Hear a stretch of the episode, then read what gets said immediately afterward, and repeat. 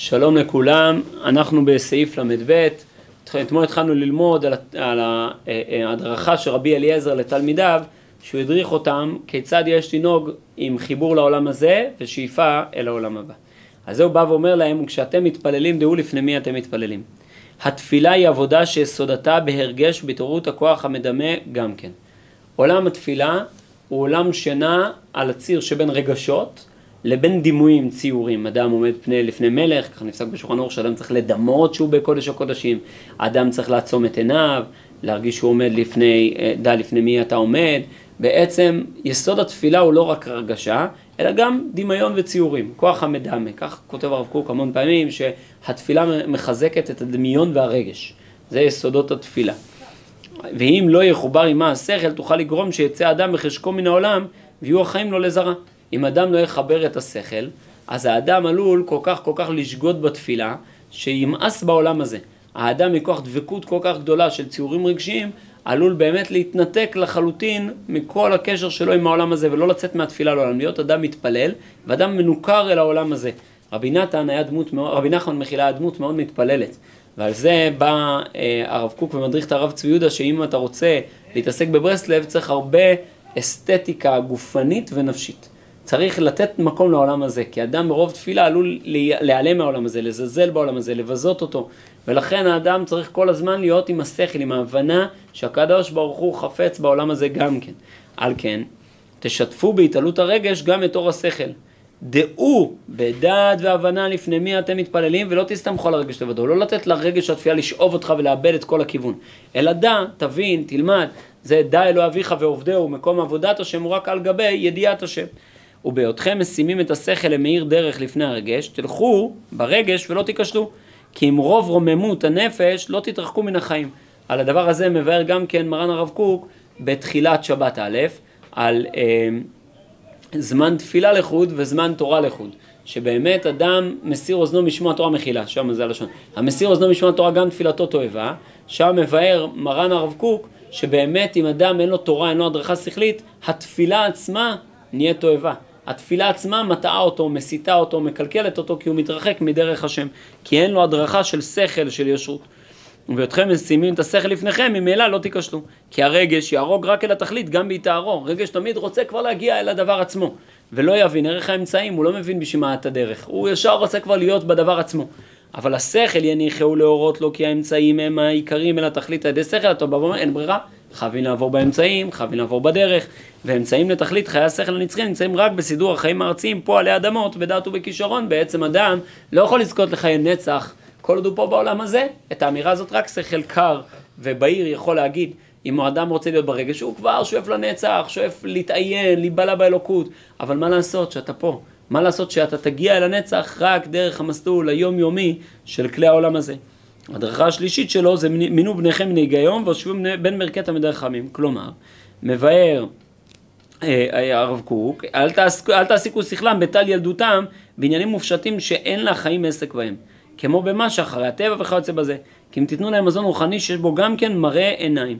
כמו ענייני הלכות ודרכי המידות הישרות לפי פשטן ורוב ענייני התורה המעשית. כלומר, ילדים וגם בגיל הנוער, צריך בעיקר לעסוק איתם ברוחניות מתגשמת בעולם הזה. הלכות, סברות מעשיות, לימודי מוסר, לא לימודי אמונה, יש אלוקים, אין אלוקים, מה השאיפה, מה הנצח, מה זה עומק התורה, לא, לא, לאט לאט, הוא עוד לא שמה. הוא צריך אחיזה בעולם הזה, אל תרים אותו כמה טפחים, טפחים מעל הקרקע, כי אז הוא יאבד את הקרקע, יחבר את, יאבד את החיבור לעולם הזה. בשביל זה צריך הדרגה בהדרכה הרוחנית. או שיוון במרכי תלמידי חכמים. הישיבה בין ברכי תלמידי חכמים תציין לאורתם הליכות תלמידי חכמים בפועל. בענייניהם השפלים, בדרכי החיים, צורכי, בצרכים הגשמיים, איך הם מתוארים במחוגה שכלית, במידה ומשקל ועת וזמן לכל חפץ. אתה רואה את זה כשאתה משמש תלמידי חכמים, הרי היה אפשר ללמוד ספרים, למה צריך תלמידי חכמים? כשאתה משמש תלמידי חכמים אתה רואה איך כל מילה מדויקת, שקולה, הוא עושה את כל החשבון, את כל הכוונון.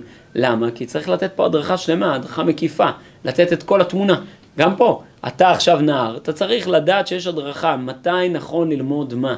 לפעמים אנחנו רוצים לעוף, מה, למה אתה מעכב אותי, אני רוצה להתרומם, למה אתה תוקע אותי במקום? כי מה לעשות? אתה צריך לבנות קומה על גבי קומה. כדי שהמוצר, הסולם שלך יהיה מגיע לשמיים, אתה צריך שיהיה מוצב ארצה. שיהיה באמת אחיזה אמיתית בפועל, בעולם הזה.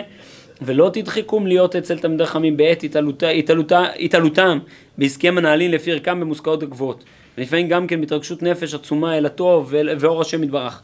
כי מזה לא יוכלו עדנה לקנות דרך טובה הראויה להם במידה הממוצעת שלא יכחי שום דרכי החיים. על כן תושיבו, תושיבו אותם בנערותם ללמוד עניינים הטפלים שעומדים בתחתית המדרגה אצל תלמידי החכמים. אבל הם הנותנים אומץ לדרכי הטוב והתושייה הגבוהים. לכן הושיבום בין ברכי תלמידי חכמים. הברכיים הם בעצם המעמידות את הגוף, הדבר, זה הרגליים, זה המקום החומרי ביותר באדם.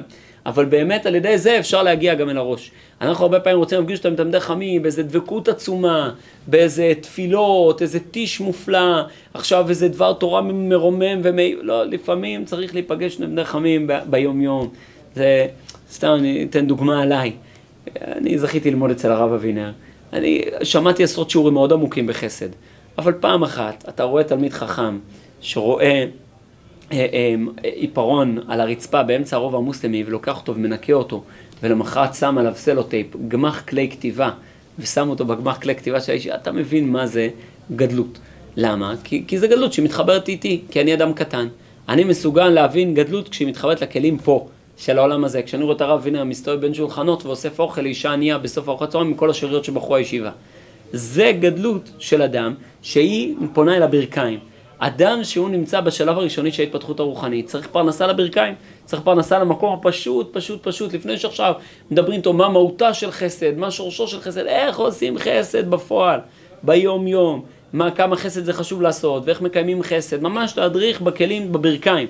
לא רק לפגוש את המדרחמים ברוממות שלהם, כי אז אדם אומר, אני רוצה להיות, מה זה לא רק? הרב קוק אומר, אל תיפגש איתו בהתחלה ברוממות שלו. כי אתה תבוא ותגיד, אני רוצה להיות כמוהו. מכיר תלמיד חכם אחד שסיפר לי שכשהוא מגיע אל האדמו"ר שלו, הוא אחר כך במשך שבוע בבית מסתובב ואומר, אני לא האדמו"ר, אני לא האדמו"ר, אני לא האדמו"ר, צריך לשכנע את עצמו, לא לדמיין שהוא כמוהו, לזכור איפה אני נמצא, מה מדרגתי, למה אני שייך. על כן, תושיבו אותם בנערותם ללמוד עניינים הטפלים אצל תלמידי חיים, אבל הם הנותנים אומץ לדרכי הטוב והתושייה הגבוהים. ובשביל כך שתדריכו הכל בדרך המצווה, אל, תאמרי, כי, אל תאמרו כי במונחם השאיפות הגדולות של הרצון הטוב הפנימי שרוצה לזכות בכל תושייה בלא הדרגה שאתם מתרחקים משלמות הנצחית. כלומר תבוא ותגיד נו עכשיו אני כל כך עושה בהדרגה ולאט, מה עם רוחניות, עם רוממות, מה עם הדברים האלה, אתה מרחיק אותי מדבקות בהשם. לא כן. כי דווקא בשביל כך תזכו לך עולם הבא. כי זאת היא דרך השם שיצר רוח האדם בקרבו ונתן לכל דבר משקל נערך בחוכמה. זה הדרכת השם שכל דבר צריך להיות בשקל הקודש. צריך להיות בפלס מאזני צדק. לא עכשיו לבוא ולרוץ ולמהר. זה בדיוק מה ששמאי בא ומלמד את אותו, אותם הגרים, דוחף אותם באמת הבניין שבידו. עם הפלס אומר להם לאט, אנחנו רוצים לבנות בניין רוחנית, צריך לעשות את זה עם פלס. לאט, שיהיה מדויק, שיהיה ראוי, שיהיה נכון, לא לרוץ קדימה. לפעמים הריצה הזאת היא, היא כשל עבורנו. על כן בלכת האדם בדרגה שכלית, אף שהדמיון מתרחק, הוא בזה מהעושר הרוחני, הוא באמת מתקרב אליו בלכתו בדרך השם. והיא עצם דרך תורת הקודש היא תורת חיים וחיי עולם נטועים בה. כלומר, זה הדרכת תורת הקודש. החיי עולם, הקדוש ברוך הוא נטע בתורה חיי עולם. חיי עולם זו תורה שבעל פה, שימוש תלמידי חכמים. איפה נטועים חיי עולם? חיי עולם הבא, איפה הם נטועים? דווקא בשימוש תלמידי חכמים. הם יסבירו לך איך אתה מתעלה, שלב אחרי שלב, ולא רץ לאורות הגבוהים של התורה שבכתב, אלא בהדרכה מדויקת וראויה, כך שבאמת חיי עולם הבא ייכנו לך. דווקא אם אתה רוצה שחיי עולם הבא יהיו קנויים לך, כמו שהוא בא ואומר, בשביל כך תזכו, יהיה לכם באמת שייכות בדבר לחיי עולם הבא, ואדרבה זה לא ירחיק אתכם ממנה, אלא יקנה לכם אותם בדרך שלמה ואמיתית.